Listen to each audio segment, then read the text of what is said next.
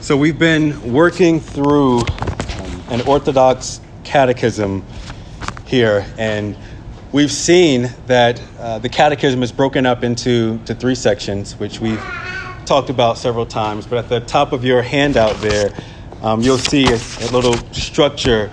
Maybe a, a, way to remember this, and, and another way is guilt, grace, and gratitude. Um, those, that's sort of the, the, the three pillars of an Orthodox catechism. Now, we're in the grace section. So we've looked at man's condition before God as a sinner. Um, he's helpless, he's unable to do anything to save himself, to atone for his own sin. Um, right now, we are sort of coming out of the, uh, the, the, the room of the grace section of, of the catechism. So we'll finish up the last few question and answers here in that second section on grace. Um, this middle section is really focused on our Trinitarian salvation and how God, as Father, Son, and Holy Spirit, is involved and accomplishes our salvation. Thank you, Lord. How we are freed from our condemnation, the condemnation that all of us by nature deserve. By virtue of our union with Adam, we are, we are sinners. We've inherited Adam's guilt, his condemnation. Um, our first father, our first parents represented us, and so we are in them. So you'll see these titles, as if you haven't noticed, as we work through the catechism. In this grace section, you'll see the title Man's Redemption, God the Father. Man's Redemption, God the Son. Man's Redemption, God the Holy Spirit. So there's a uh, appointed, intentional focus on our triune God and salvation, because we ought to think about our salvation in Trinitarian terms. Um, how the Father, the Son, and the Holy Spirit all accomplish salvation as our one triune God. So, questions 48 through 51 close out the section on man's redemption in relation to God the Son. So, we'll jump right into these questions here. And if you have your catechism in front of you. Uh, let me have someone just read question 48 for us.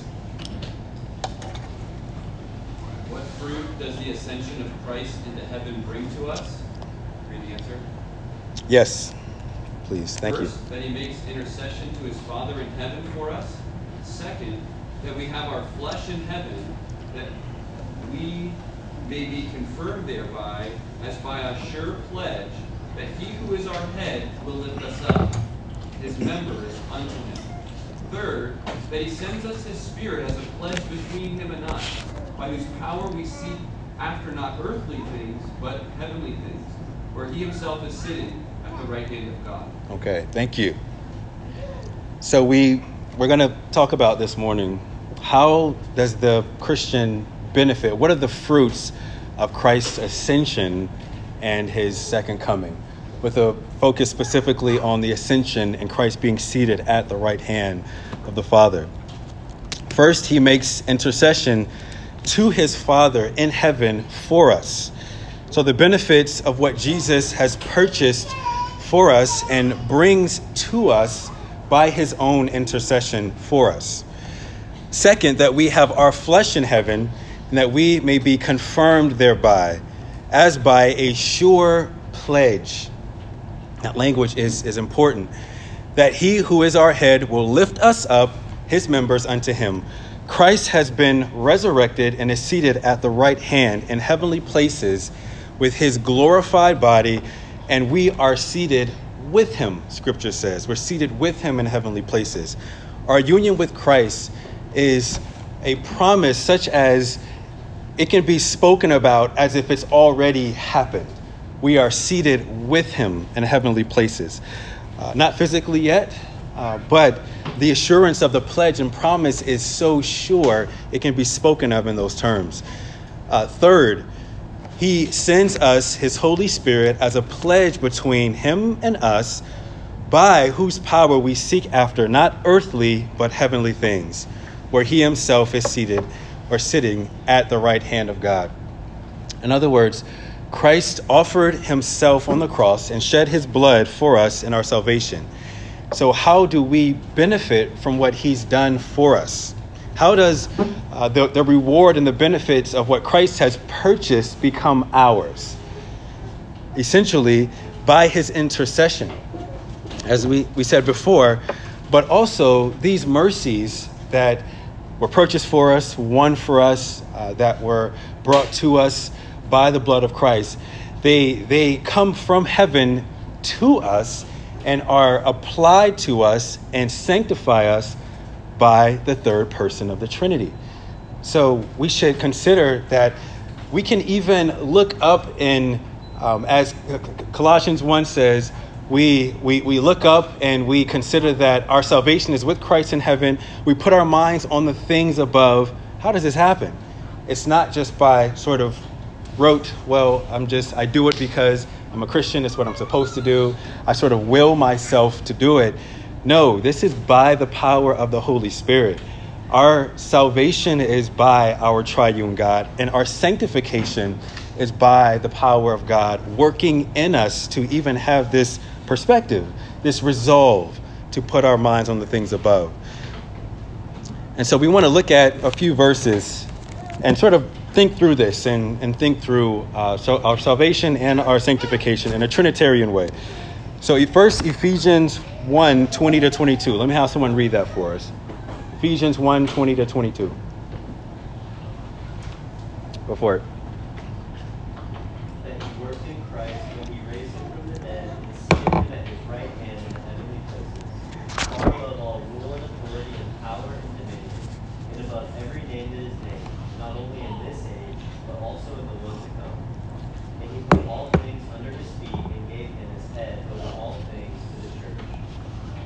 Okay. So Christ has been seated in the heavenly places. Again, his ascension and enthronement declares his rule and authority over all things. Now, the declaration of his rule doesn't mean that he wasn't ruling before. Um, the declaration of his rule is additionally, it's, it's adding additional subjects under that rule that has always been there, right? So, um, these the the powers of, of hell and sin and death and, and Satan are all brought under that rule, that reign. And the Lord's enthronement, he is assuming the office of king that he had before. Jesus' earthly ministry is described um, in, as his humiliation. He did not, and, and at that time, we could say that he did not appear to be a king right? So we look at his, uh, what scripture calls his hum- humiliation in Isaiah 53. He's, he's scourged, he's, he's beaten, he's mocked, he's humiliated. Um, of a king, it's not said he has no place to lay his head. He's sort of this uh, uh, vagabond, right? It, Christ isn't talked about or described in that way concerning his earthly ministry. Um, we consider Acts uh, 8 32 to 34 let me have someone read that for us. Acts 8 32 to 34. Now, the passage of the scripture that he was reading was this Like a sheep, he was led to the slaughter, and like a lamb before its shearer is silent, so he opens not his mouth. In this humiliation, justice was denied him. Who can describe his generation? For his life is taken away from the earth. Thank you. Now, in order for Christ to uh, assume this office of, of king after his humiliation, um, we see that he had to endure humiliation. I think it was uh, maybe Sinclair Ferguson. He talked about Christ's life and said he wasn't just suffering when he was on the cross. That was maybe the, the climax or the apex of his suffering. But his whole life can be considered one can be considered one long life of, of suffering um, as he um, uh, descended and as he uh, took upon himself human nature with all of its uh, infirmities. Uh, God does not uh, sweat or require sleep or rest or food, right? But Christ and his the, the second person of the Trinity in his humiliation took to himself human nature and endured all of the the sin around them, around him in the world our sensitivity to sin um, isn't as sensitive as it should be because we're sinners, we're, we're fallen in our nature, and because we give in to sin at times. And so we, we're, we become buddies with, with, with our corruption. Uh, Christ uh, never sinned, um, and there was no corruption in him. So his sensitivity uh, to, to the sinfulness around him was to the highest degree as, as the Lord, as, as, as Christ. And so, even in that sense, we can, um, I think Sinclair Ferguson rightly says that he has, his whole life was one of um, humiliation and suffering. As our mediator, he was fulfilling all righteousness so that in his exaltation he would be declared king over all. Now, this isn't an arbitrary title. It's this this title king or governor is directly related to Christ dying for and winning back all that was rightfully his given to him by the Father, the elect. Now, now that Christ is seated at the right hand, which is a sign of authority, he continues to protect and mediate for his sheep by interceding for them. Now, we talk about intercession and the word intercede. Um, someone just give me a quick, pithy definition of intercede or intercession. How would you define that? Just a few words. Nor?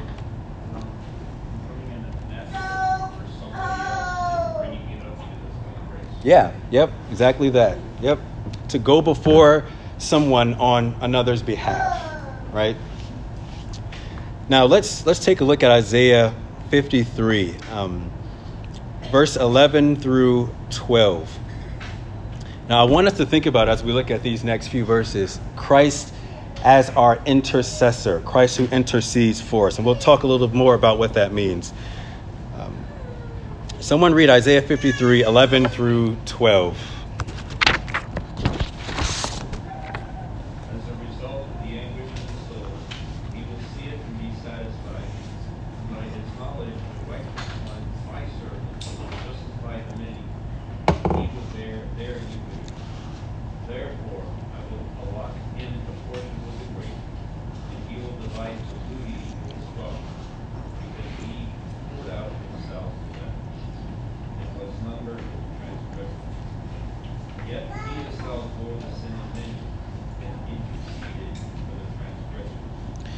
Thank you. Now, I like um, the language of Isaiah 53 in the NASB. As you look at that, that first verse, uh, the first part of verse 11 there, as a result of the anguish of his soul. So we're thinking about the intercession of Christ in his uh, current uh, office as, as governor and ruler at the right hand of the Father. Christ's intercession now as a result of the anguish of his soul. And you drop down to the end of verse 12.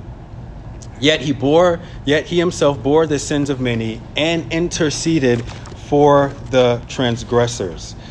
He intercedes for the transgressors. Isaiah 53 explains the agony of Christ and the subsequent benefit to us of that agony. That agony. Here, Christ's humiliation, his suffering, his death are connected with us being beneficiaries of what he accomplishes. He took the punishment, we enjoy the benefits. As our mediator, he not only lives and dies for us, but he also intercedes for us. Jesus makes intercession to the Father in heaven right now for us. Your Ursinus, the author of the Heidelberg uh, Catechism, he talks about the perpetual force of the virtue of the sacrifice of Christ. The Father is forevermore, he says, approving of the satisfaction of Christ as a sufficient atonement for our sins. When we sin, because of Christ's perpetual sufficient atonement as our high priest, our sins go before the Father as covered by the shed blood of Christ's righteousness. So when Satan charges us, those charges could stick. They should stick apart from the Lord Jesus Christ. But even now, because of Christ's life, death, burial, resurrection, and ascension, God has sworn by his own name not to count us as anything else but righteous because of the blood of Christ. As our sins we, we sin now. Our, our prayers are tainted in some sense with some, some, some hue of, of sin. Um, our, our good works, why does God reward our good works? They're not perfect. They're not um, without sin. They're not perfectly righteous before God. Um, Christ's precious blood is how and why, uh, so that we can be considered um, righteous before God. And that, that language of pledge in this, this section of the, the catechism, that's what it's getting at. Um, this relationship, uh, this covenantal relationship between the Father and the Son, in which the Father promises to give the Son all that's rewarded to him, and by his own name has determined not to consider us as anything but righteous. That's what keeps the Christian. Not our own sort of strength, not our own will, not our own know how, not pulling ourselves up by our own bootstraps. In, in difficult seasons and trials and suffering, uh, the Christian looks up to the, uh, to the author and finisher of their faith because of the Spirit by virtue of what Christ has purchased for us. So we can take credit for nothing. our strength and strong seasons, our strength and weak seasons all come because of Christ's mediation for us. Uh, Romans 8 33 to 34 says, Who can bring a charge against God's elect? It is God who justifies. Who is to condemn? Christ Jesus is the one who died, more than that, who was raised, who is at the right hand of God. And how does that end? Who indeed is interceding for us. Even now, Christ is interceding for us. Christ's intercession for us is the reason we enjoy the benefits of salvation. And we take a hold of those blessings and benefits spiritually because of the Holy Spirit who brings them to us. Now, this question and, and answer um, that we're, we're looking at here, uh, again, communicate the benefits of the ascension of Christ and that he is um, the first fruits of what we will be. Um, talks about the promise, assurance of that as well. That we have our flesh in heaven, that we may be confirmed thereby as a pledge that he who is our head will lift up will lift us up his members unto him. Has, has someone ever asked you or have you thought about what is christ doing right now in heaven? What, what, what, what comes to mind for you? Or maybe some things that you've heard people maybe think or that you thought. Whether it's you know biblically grounded or not it's fine. But what, what comes to mind for you when you think, well, what is Christ doing in heaven right now? Maybe if you've heard someone answer that question. Any thoughts? Hebrews, Hebrews says he's making intercession for us. He is making intercession for us. Yes, that is the biblical and right answer. You get an A. Norm? I, I think, in a way, he's going for us that he did for Peter. Hmm. He said, I am praying that your fail, your faith shall not fail. So Hmm. it's the same with us.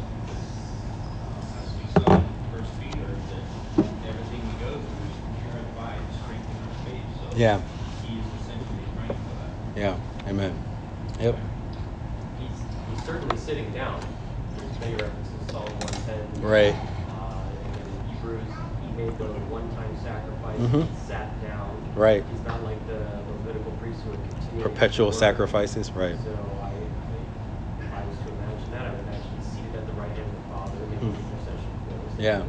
Yeah, amen. Yep, that's really important, that Hebrews text that he sat down, pointing to his authority, his enthronement, his uh, supreme governing of all things, but also to the finished work. He no longer stands making daily sacrifice, but he has sat down once and for all. Yeah, amen. Any other thoughts on that? Also, um, his father the enemies is the first. Yes. Yep. That is another benefit of Christ's ascension, that all his enemies are being brought under subjection to him, which we'll talk about. Norm? Can you repeat what he said? He said all of his enemies are being brought under subjection. The Father's bringing all his enemies in submission and under subjection. Psalm Yep. Psalm 110. Yep. Any other thoughts on that? Y'all are solid. You know your Bibles. taking all my juice away.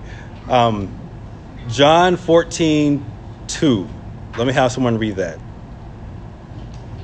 John 14, 2. In my Father's house are many dwelling places. If it were not so, I would have told you, for I go, and for I go to prepare a place for you. If I go and prepare a place for you, I will come again and receive you to myself that where I am, there you may be also. Okay, thank you. So we know from this text that in between Christ's first and second coming, he is preparing. Now, this is a mystery. What exactly does it look like for Christ to prepare a, a place for us? We have the, the testimony, uh, the evidence of Scripture, but it, it's hard for us to, to conceive of that. Uh, Christ is currently in heaven with a uh, glorious uh, human body. Uh, remember John 20, Jesus said to Thomas, um, He says, Reach here, uh, put your, your hand in my side, touch my, my, my hand. I know at times I've had um, conversation with, with folks in the past, um, and you know, myself, I used to maybe have these ideas that uh, when Christ went to heaven, like when he, when he came, when he descended, came to earth, he took a human nature, but when he went to heaven, he put the human nature off, or he left it here and then ascended. But scripture doesn't say that. It say that he currently has uh, a human body. Um, and we see this testimony in, in, in, in John 20 when he's talking to Thomas. Again, reach here your hand and put it in my side. And do not be unbelieving, but believing. Jesus ascended with a glorified human body. He is the prototype of what we can expect to be. Even the, his assuming and uh, remaining in a human body uh, is a benefit to the Christian, which we'll, we'll talk about. Um, everything that the second person of the Trinity assumed in his humiliation, his human body and soul, and glorified at, at his exaltation, we will enjoy when we are raised from the dead.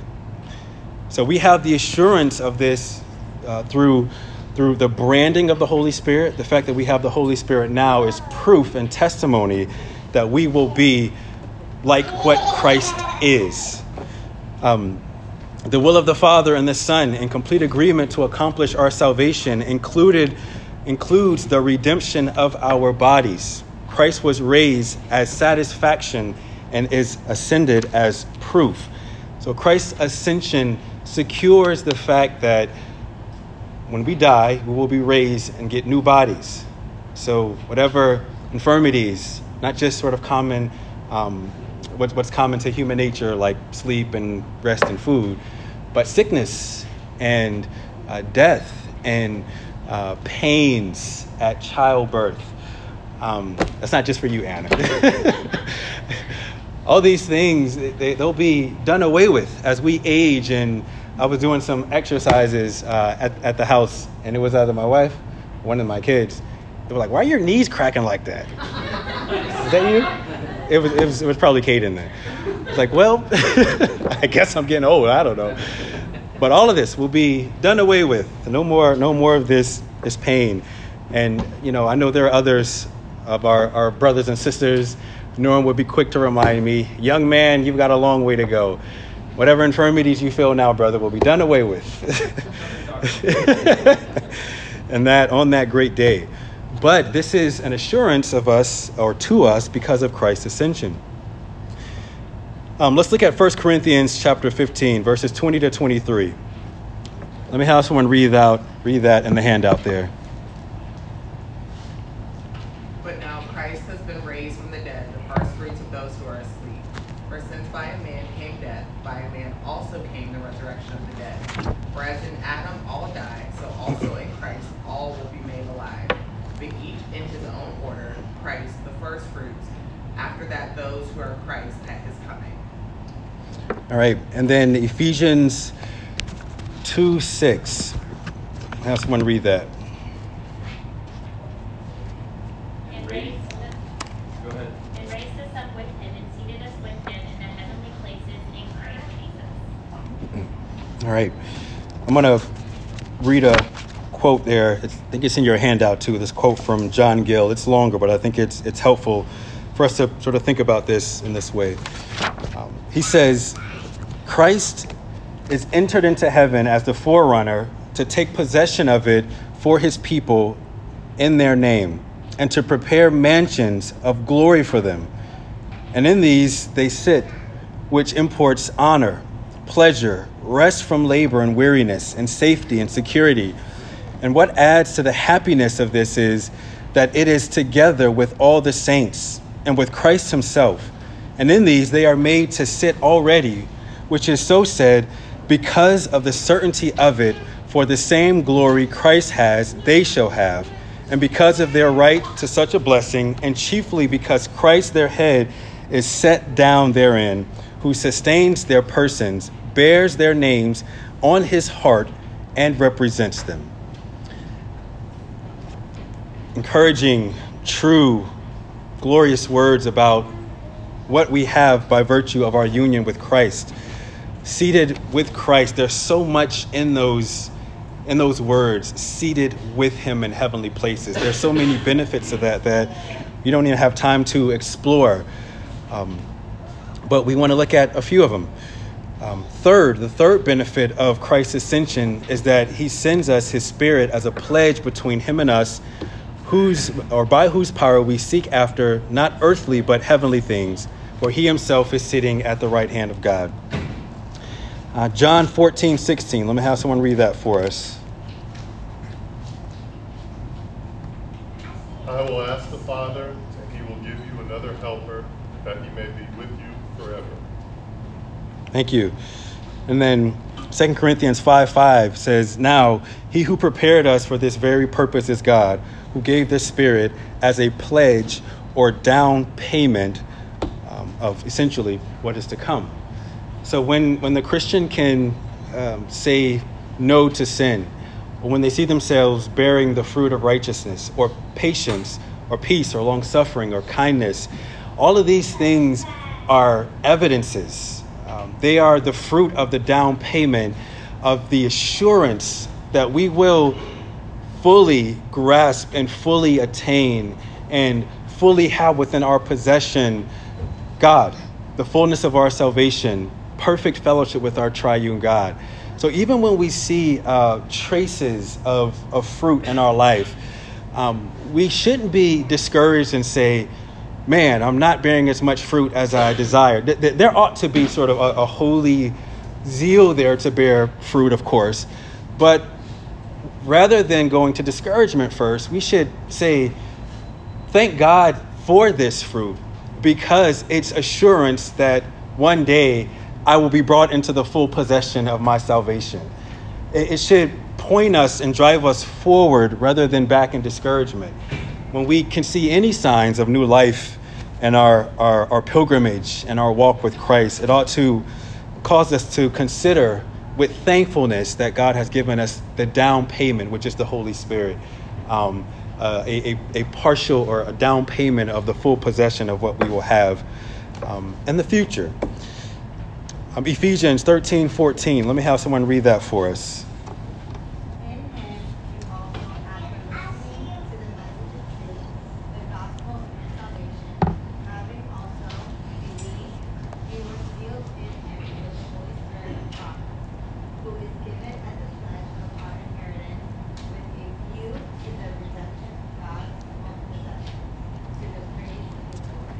Thank you. Again, there's so much there. Um, you hear the gospel, you believe, you're sealed with the promised Holy Spirit, who is a pledge of our inheritance. Right? You get a you God graciously gives us this pledge, this this brand, this seal um, of our full inheritance. Um, our glorification, we know, is is future. We do not fully possess the fullness of our salvation. The Holy Spirit is, again, that pledge of that God will sort of step by step, little by little, give us the mercy and grace that we need to accomplish His good purpose, and um, namely the fullness of our salvation. Ephesians 1:13, um, the third person of the Trinity is referred to as the promised Holy Spirit. Now, this designation of promised Holy Spirit is on one side, the Father or the, the Spirit, the Christ promises to send the, uh, the Helper, the Holy Spirit. The Father and the Son together send the Holy Spirit. That promise is fulfilled in that sense. But on the other side is he's a promised Holy Spirit because he is the guarantee of what has been promised that we will f- take full possession of. And so there's he, he's the promised Holy Spirit in that sense. He causes us to, um, with a gaze forward or to heaven, um, know that we will take possession of the fullness of our salvation. And so it looks back on what Christ has promised, but it also looks forward on what, what Christ has promised um, that, that we will that we will enjoy. Um, second, or rather, 1 Thessalonians 2.13, it says, For this reason, we also constantly thank God when, when sorry, thank, thank God that when you received the word of truth, which you heard from us, you accepted it not as the word of mere men, but as what it really is, the word of God, which also is at work in you who believe. That's sort of what I was getting at earlier when I talked about looking at fruit with encouragement. That the word is at work in us. It's currently um, uh, churning and turning and changing and killing old affections and raising new affections now in the life of the Christian. It's, it's at work in us. This is by the power of the Holy Spirit, which is given to us by Christ's mediation. So we can ask, how can this be true? Again, how do we bear fruit in keeping with repentance? Um, how do we um, love and uh, forgive and bear patiently with one another? The Holy Spirit is bringing us the Word of God with the benefits of sanctification. Christ purchased our sanctification by his mediation on our behalf. The Father and the Son sent the Holy Spirit to bring the rewards of those benefits of what Christ purchased from heaven to us. A quote by uh, Barcelos here, just a quick line. He says, Our future inheritance is no less sure than the Spirit's present ministry in us. Our future inheritance is no less sure than the present than the Spirit's present ministry in us. Which is again very encouraging. All right, let's jump to question 49. Probably spent more time on that than I should have, but question 49. I have a nine page handout, and we're on page five. So we may or may not get through the whole thing, but we'll get to what we can. Let me have someone read question and answer to 49. Why is it further said he sits at the right hand of God? Answer. Because Christ is ascended into heaven to show there that he is the head of his church, by whom the Father governs all things. Okay, so this gets uh, back to the point we stated earlier. His ascension and enthronement declares his rule and authority over all things. As our mediator, he was fulfilling all righteousness so that in his exaltation he would be declared the king over all. Uh, the gospel is a declaration of who Christ is and what he has, has done. Um, it's also a declaration of his kingship and his ascension as the governor of all things. And so when we when we think about how we proclaim the gospel even uh, there ought to be in there some element in the realization that christ is currently governing all things um, and as we'll talk about in the last question there will be a day of, of recompense because all authority has been given to him to exercise right judgment over all things even the souls of men but sort of stepping back here what does it mean to sit at the right hand of God, to be at the right hand of the Father? What does that mean? Let me hear some of your thoughts. What comes to mind for you? So most people are right-handed. Okay. So with your right hand, what you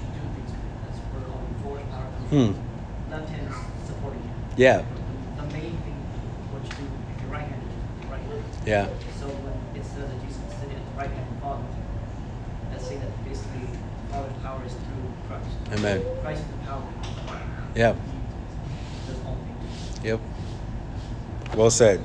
That's absolutely right. And we're going to look at some verses to, to back up what you said there.